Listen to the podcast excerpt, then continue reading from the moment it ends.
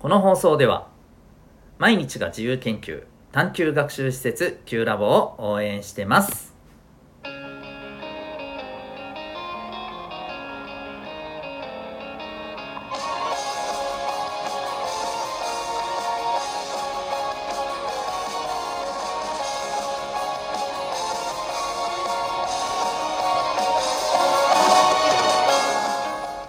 小中高生の皆さん日々行動してますか？あなたの才能と思いを唯一無二の生き方へ。親子キャリア教育コーチのデトさんでございます。小中高生の今と未来を応援するラジオ「君 the NEXT。今日のテーマは一人でそれともチームで？でございます。普段やってることをちょっとね取り,、えー、取り組んでることを振り返りながら考えてみてほしいんですけど一人で取り組んでること。あなた自身で取り組んでること。あるいは誰かと一緒に2人以上で取り組んでること。あると思うんですよね。例えば、まあ、サッカー部に入っててじゃあそこでの練習とか試合とかこれはどうですか？そうですよね。間違いなく。これは、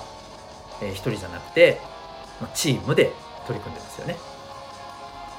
じゃあ例えば学校のテストに向けた勉強。これについてはどうでしょうか？もしかしたら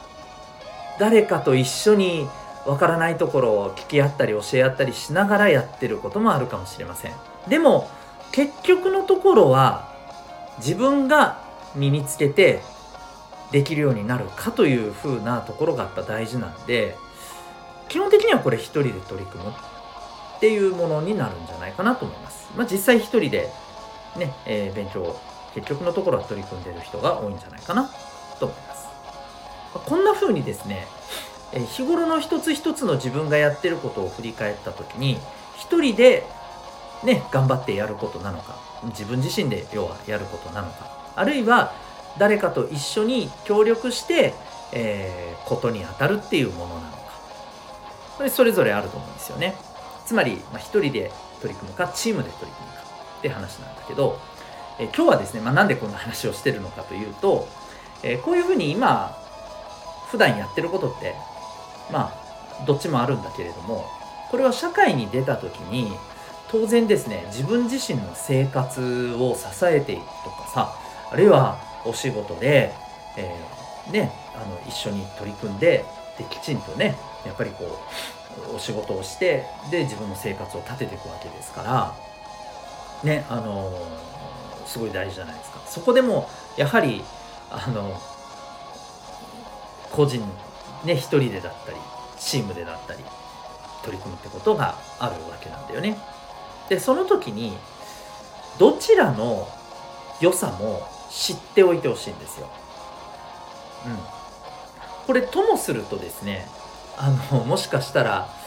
こういうふうに感じる人もいるかもしれない。いや、みんなでやった方が絶対いいでしょ。っていうふうに単純に思う人もいるかもしれないけど、必ずしもそうではないんです。うん。そう。一人でやることの良さもある。みんなでやる。チームでやることの良さもある。で、それは逆に、えー、その場合の弱点ってのもあるんだよね。両方知っておくことが大事だと思います。で普段やってることとちょっとね思い出しながらここから先の話を聞いてもらったらと思うんだけど一人で取り組む時の良さってこれ何でしょうか？チームで取り組むのと比べて何がいいところか？うん。まあ僕はやっぱり一番は自分のペースでできるというここれはゆっくりであろうが、えー、スピードスピーディーにであろうがどっちでもですよね。うん、だってそうでしょ？それこそあのー、まあ最初に勉強って話をしましたけれども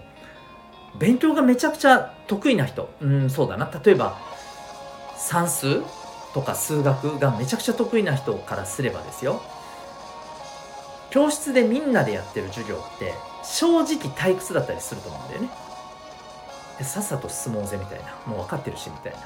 うん。でしょ？そういう場合ってチームでやるよりも自分でやった方が良かったりするんだよね。うん。まあそんな風にねあの自分のペースでできるっていうのがやっぱ強みだと思うんですよ。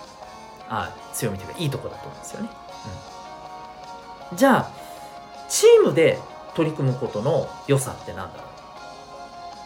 う？これは間違いなく一人でできないことをできるっていうことでね。実現できるってことでね。もうめちゃくちゃ単純な話さ。うん例えば えー、っとねそうだな、まあ、学校の大掃除なんかでさめっちゃくちゃ重い例えば道具をこれちょっとあの運び出してくれとかさ言われた時にさ当然だけどみんなでやらないとできないわけじゃない？一人ではできないわけじゃん、うん、こういうのってやっぱりチームであるからこその強さだよね。うん。まああるいはさあのそれこそさっき勉強の例えでもこれ言いましたけどもチームでだったらさ例えば算数がめちゃくちゃ苦手で数学がめちゃくちゃ苦手でできないっていう人がいても得意な人がチームにいれば補い合えるんだよね、自分が持ってるもの持ってないもの自分が得意なもの苦手なものっていうのが人それぞれ違うわけじゃないですか、うん、でこれが例えば同じようなタイプの人ばっかりいるとですねあの強いところは強いけど弱いところは何もできないみたいな感じになるかもしれないんだけど、えー、ねそういったあのところもあるじゃない。チームでできると補い合えたりもするんだよね、うん、そんな風に要するに一人ではできないことができる。これが一番チームのいいところだと思うんだよね。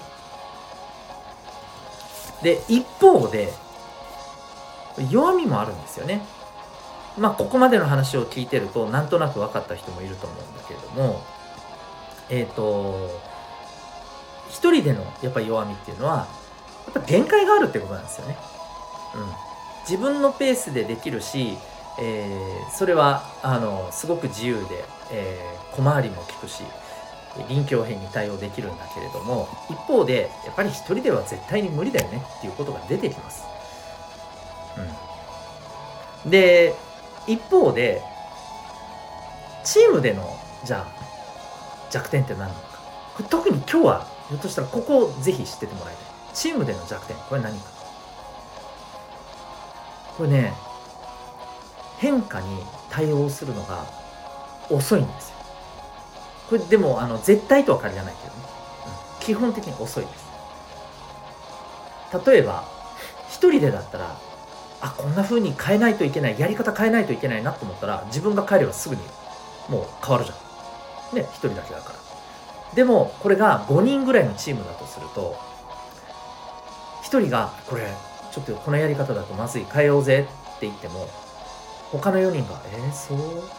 えなんでそれ？などういうこと?」とかここでねあの、なんでっていうところを確認し始めるとこれ時間かかるじゃないですか。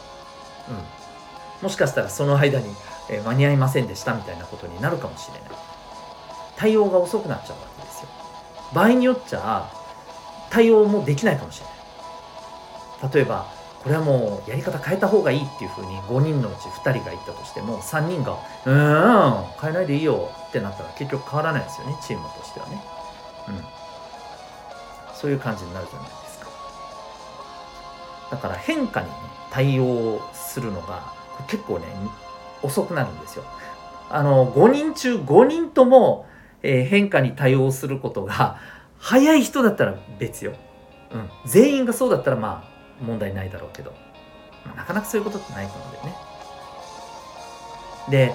えー、まあこの話とちょっと関連するんだけどさチームで取り組む時の、えー、まあ一番怖いところはね一緒になってえっと沈む可能性もあるんですよ。うん、つまりさっきの話じゃないけれども今のやり方だとこれ絶対にうまくいかないよと変えようって5人のうち2人が言っても3人が「うん変える必要ない」あこのままやろう。うん「分かったって言ってで結果やっぱり変えなければいけなかった。そのままのやり方じゃまずかったっていう結果になったらこれチームとしてはねうまくいかないわけじゃないですか。でこの変えようと思ってた2人はもしこれ個人でやってたらねあのうまい方向に行ってたかもしれない。けどチームとして一緒にね、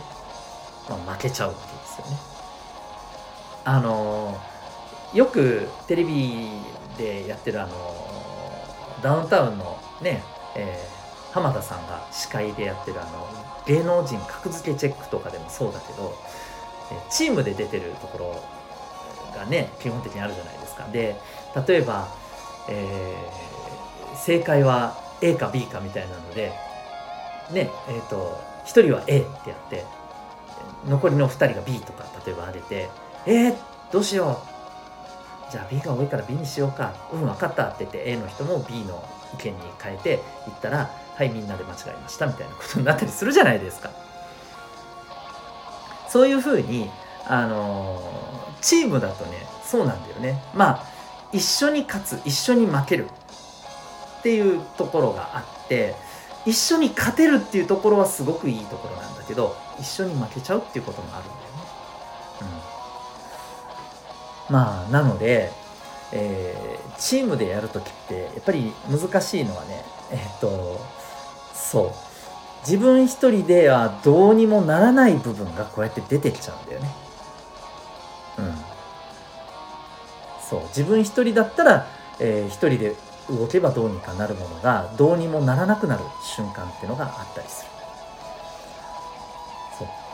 一人ではできないことができる代わりにチームだと、え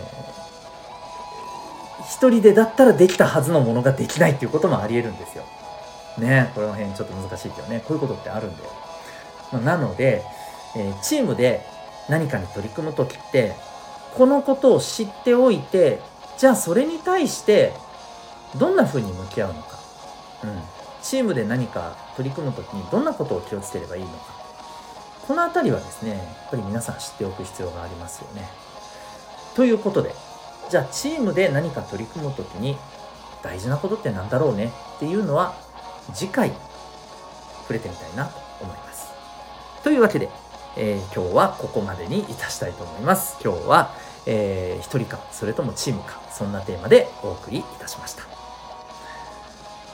最後にお知らせでございます。私が運営している小中高生のためのオンラインのコミュニティ民学というものがあります。興味がある方はウェブサイトへのリンクありますので、そこからご覧になってみてください。Zoom と Discord の2つで参加できる、えー、オンラインのコミュニティでございます。それでは最後までお聴きいただきありがとうございました。あなたは今日どんな行動を起こしますか？それではまた明日、学び大きい一日を。